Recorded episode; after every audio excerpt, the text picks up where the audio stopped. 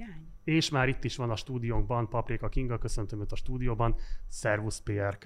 Hello, itt kínódok még ezzel a mikrofonnal, de örülök, hogy látlak újra. Több mint két éve nem voltál szerintem az adásban, pontosabban jó két évvel ezelőtt volt az, hogy utoljára vezettél műsort a Felest, az akkor még Slámként futó YouTube csatornánkon. Mi történt veled az elmúlt két évben? Ugye jelenleg Bécsben élsz, miért élsz Bécsben? Vagy hát részben a munkát odaköt Bécsbe, tehát sokat jársz ki. Tehát mi történt veled azóta, hogy elköszöntél a Felestől, és jelenleg mi van veled? Hát élvezem, hogy kolbászból van a kerítés. Ez persze ebben a formában nyilvánvalóan nem igaz. Több minden történt. Ugye én a felest addig vezettem, amíg Kósa Lajos meg nem nyerte újra a körzetét kétharmaddal azon a bizonyos gyönyörű áprilisi éjszakán. Akkor földhöz vágtam azt az üveget, ami nálam volt, hazamentem, és arra gondoltam, hogy akkor én ezt most egy időre abba hagyom, mert ennek nem, nem sok értelmét látom. Tehát nem tudom jó szívvel azt mondani, hogy hogy amihez én értek, az itt hasznos. És az itt alatt nem kompletten Magyarországot értem, hanem egy olyan médiateret, amiben iszonyatosan nehéz megszólalni, és annál nehezebb, annál is nehezebb életben maradni, és, és valamilyen megélhetést összekaparni, és akkor azért, amikor az ember gyereke megkérdezi, hogy, hogy kell-e félni attól, hogyha az utcán felismernek, akkor, akkor azért úgy van abban egy adag gyomorgörcs. Vagy konkrétan volt ilyen élményed a választások után 2018-ban?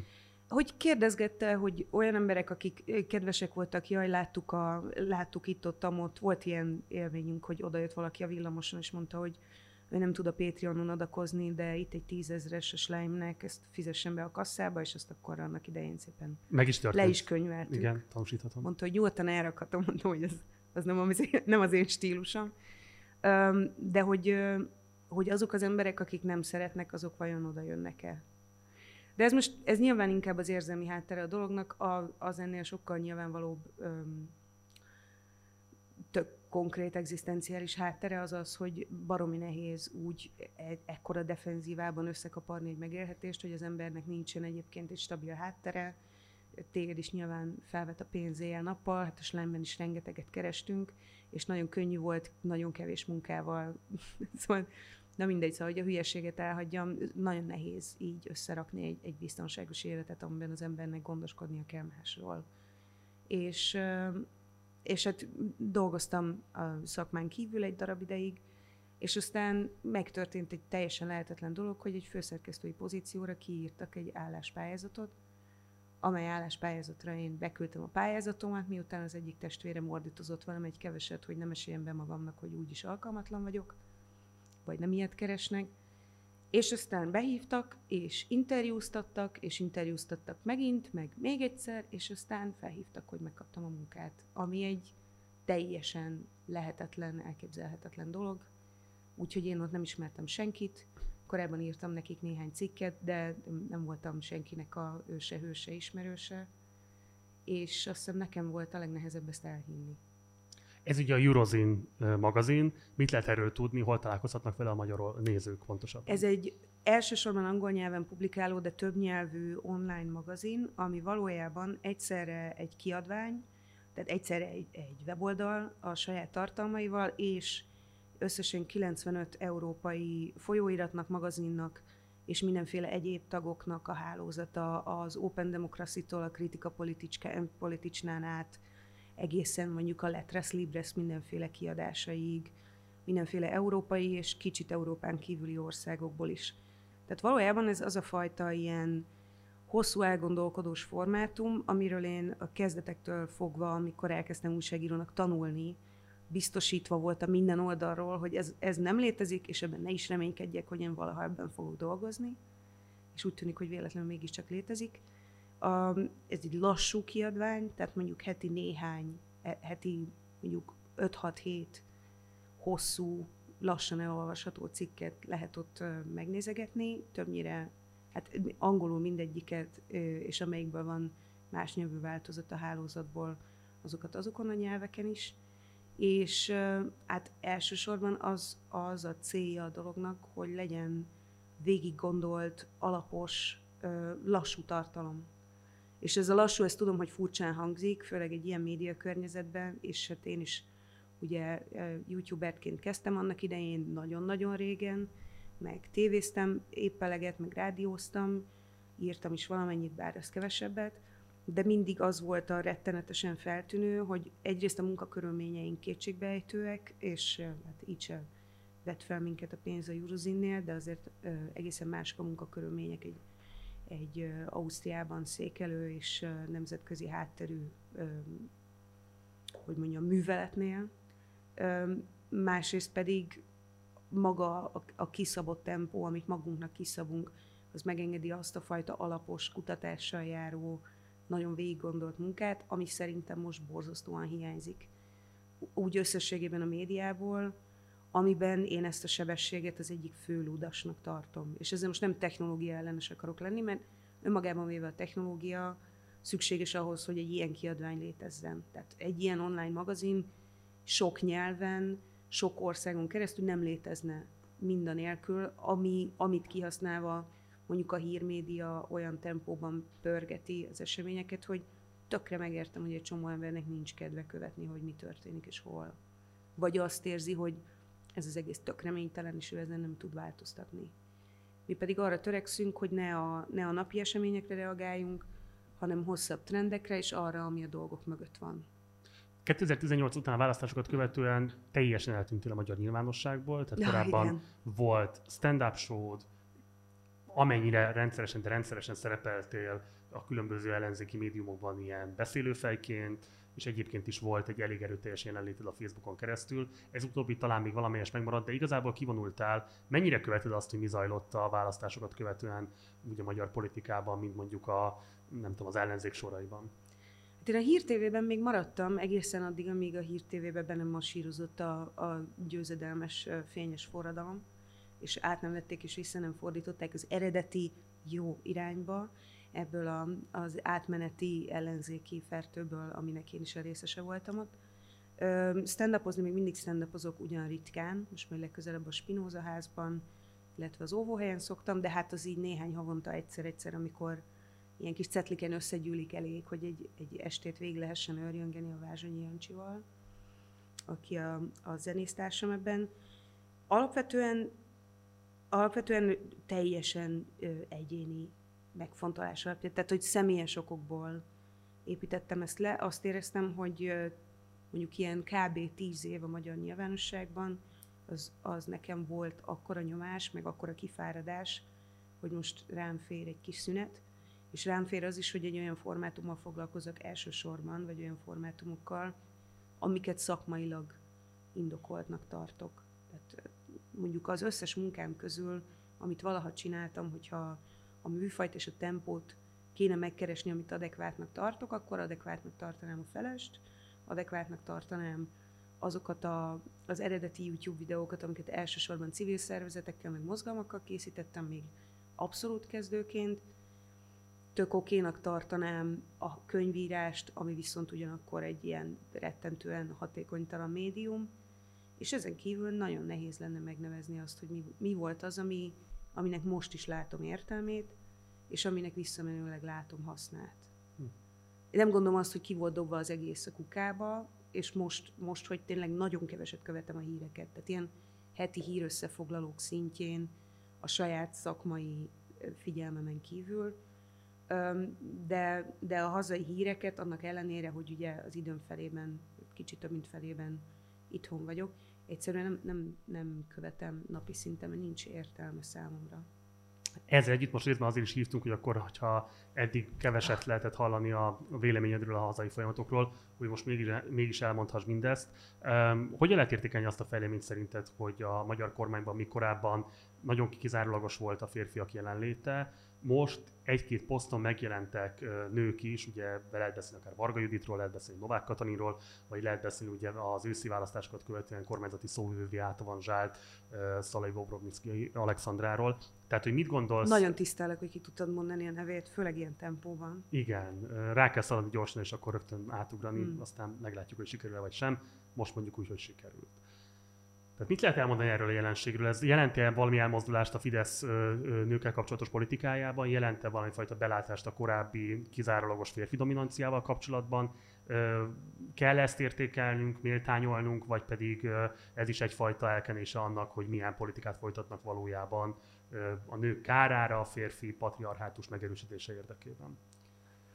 Tudom, hogy lelombozó leszek, de én nem hiszek ebben a, ebben a ilyen teljesen számolapú hozzáállásban, hogy itt valami jelentős változást jelölne az, hogy most akkor már három nő is feltűnik a kabinet környékén, ráadásul nem is mind a három olyan pozícióban, hogy azt annyira borzasztóan komolyan kéne venni, illetve hát ebből a három nőből mondjuk Varga Judit kapásból azzal indította, illetve azzal zárt az előző évet, ha jól emlékszem, hogy, hogy leszögezte, hogy az isztambuli egyezményre már pedig nincsen szükség, némi többes gyerekgyilkosságok kapcsán, tehát nem érzem ezt egy pozitív fejleménynek, és nem is gondolom, hogy laudálni kéne, vagy bele kéne menni ebbe a kremlinológiába, hogy hasonlásunk attól, hogy feltűnnek nők.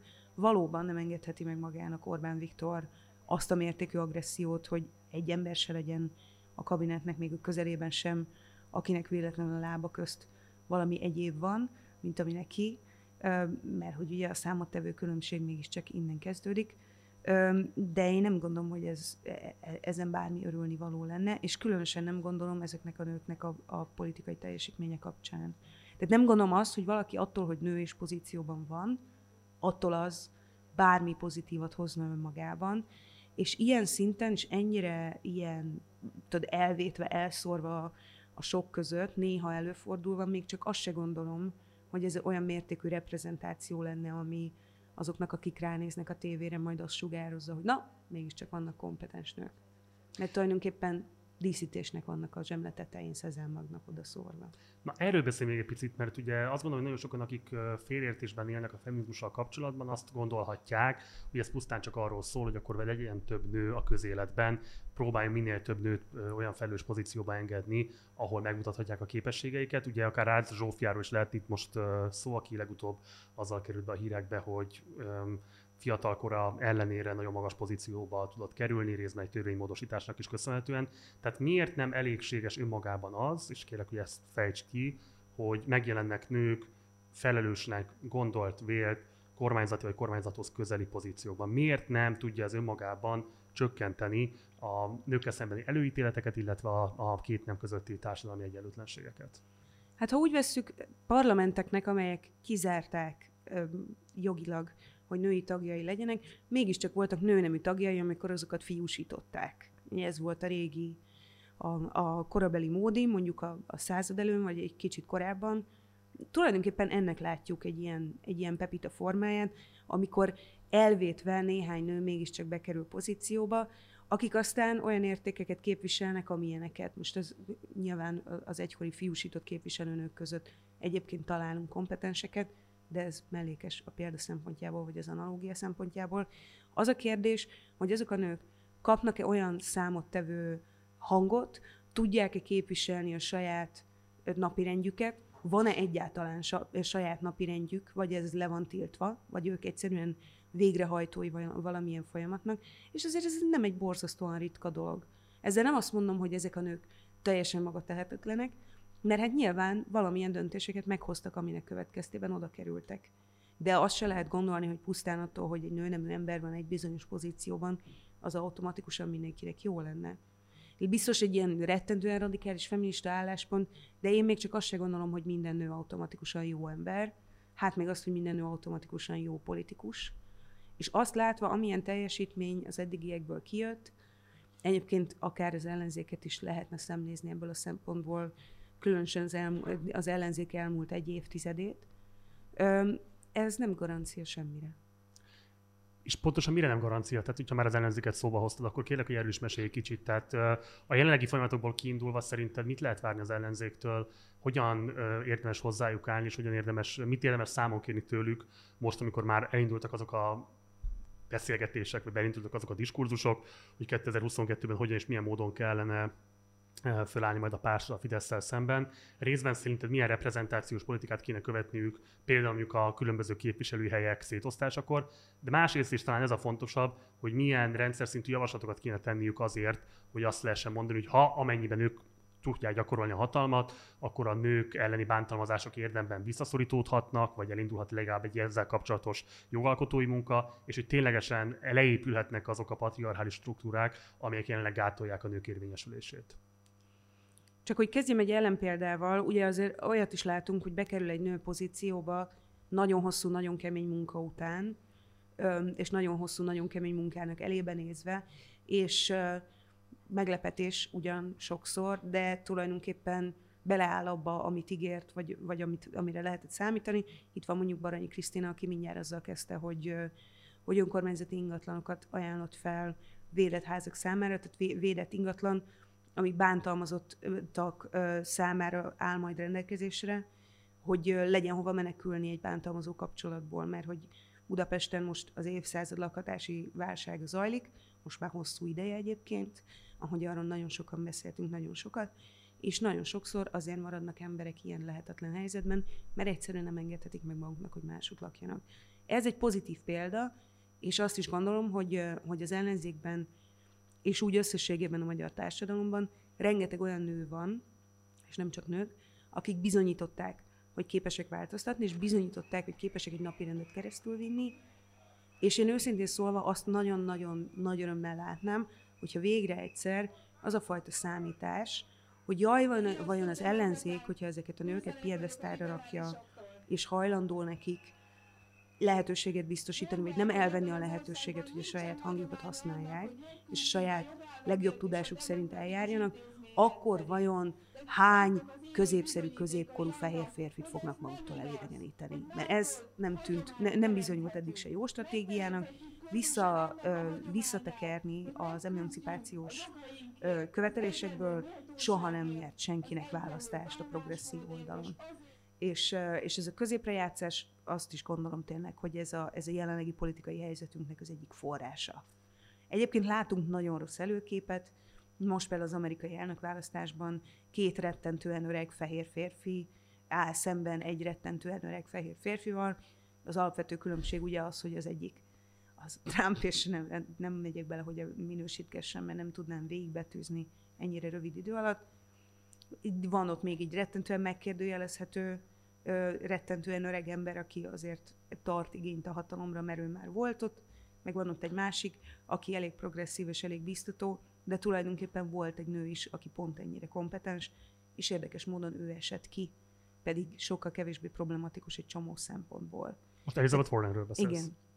Ed, nincs semmi bajom Bernie sanders de nagyon látványos az, hogy, hogy erős defenzívában az ellenzékiek, különösen a progresszív oldalon, hajlamosak sokkal konzervatívabban választani, mert van valamilyen elképzelt, egyébként nagyon indokolatlan félelem a fejükben arról, hogy, hogy mennyire kell átlagosnak és tényleg középszerűnek lenni ahhoz, hogy le lehessen győzni a, a középszerűek diktatúráját, ami sosem működött így. Tehát annak nagyon örülnék, hogyha a mi ellenzékünk ebből ki tudna lépni, és képes lenne nem visszahúzni azokat a már bent lévő kompetens nőket, akik ott vannak, és, és igen, nagyon tendenciózusan keresni kell azokat a nőket, akiket pozícióba lehet hozni. És hogyha megnézzük, én csak a saját személyes tapasztalatomból, amennyit láttam ezekből az ellenzéki erőviszonyokból, és amennyit a saját élettapasztalatomból látok, tényleg azt látjuk, hogy abban a pillanatban, hogy, hogy elmészülni, vagy úgy tűnik, hogy elmészülni, hogy, hogy van egy kis elbizonytalanodás, mert mondjuk valaki ránéz a komment folyamra, és ott tényleg horribilis, hogy mit fognak látni, azonnal a lányok lesznek, lányok, nők lesznek visszaléptetve, és azonnal a biztonságos jelöltek kerülnek előre. Hogyha valaki nem intézményesen szerveződik, tehát mondjuk a pártáalakulás és választáson elindulás előtti lépésekben ráadásul még sokkal erősebben érvényesül az, hogy ott ugye az, az kerül előre egy struktúrában, aki minél több energiát rak ebbe bele. És minél több energiát azt tud belerakni, aki eleve nem dolgozik sokkal többet a háztartásban, nem gondoskodik sokkal többet gyerekekről, vagy más rokonokról, ami jellemzően a nők feladata. Tehát azért valójában civil szerveződésekben is, és, és intézményen kívüli politikai szerveződésekben is nagyon sokszor látjuk azt, hogy akár női többség is lehet egy-egy szervezetben, és mégis a férfiak jutnak sokkal inkább előre, egyszerűen azért, mert ők sokkal jobban ráérnek előre jutni. És nem feltétlenül azért, mert kompetensek. Ez nem jelenti azt, hogy nincs kompetens férfi. Ez azt jelenti, hogy erre az egyenlőtlenségre oda kell figyelni, és ezt meg kell tanulni kompenzálni rengeteg izgalmas szempontot hoztál, de egyetlen dologgal vitatkoznék csak, hogy én azt gondolom, hogy egyébként Bernie Sanders policy szinten jobb helyzetet tudna teremteni a nemek közötti egyenlőtlenségek felszámolására. Lehet, hogy ez paradox, hogy egy, pont egy férfi lehet erre talán alkalmasabb, és azt gondolom, hogy a Warren kampány az megbocsájthatatlan módon játszotta ki a szexizmus kártyáját. Pont egy olyan szövetségesükkel szemben, aki erre egész biztosan nem vetemedet, legalábbis Elizabeth warren szemben bizonyíthatatlan ez a vád. De ebbe most nem menjünk bele, mert nem akartam ezt nem provokációnak szántam, csak szerintem ez is egy izgalmas kérdés, és lehetne is erről beszélni. Egy záró kérdést engedj meg, mert aztán érkezik hozzánk Vince Emilia. Szerintem van-e bármi a Fidesz nőkkel kapcsolatos politikájában, amit érdemes volna méltányolni az ellenzék oldaláról. Van-e szerinted bármi, amiatt elismerés érdemelnének, és azt méltányos volna az ellenzéknek megvallania? Ez egy becsapós kérdés, nem? Mert erre most nagyon nehéz felhozni valamit. Valóban megváltozott például a vállásnak a szabályozása, és tulajdonképpen bizonyos értelemben sokkal könnyebb lett administratíve a vállás Magyarországon azt hiszem a második Fidesz kormány alatt, de erre már nem emlékszem teljesen pontosan.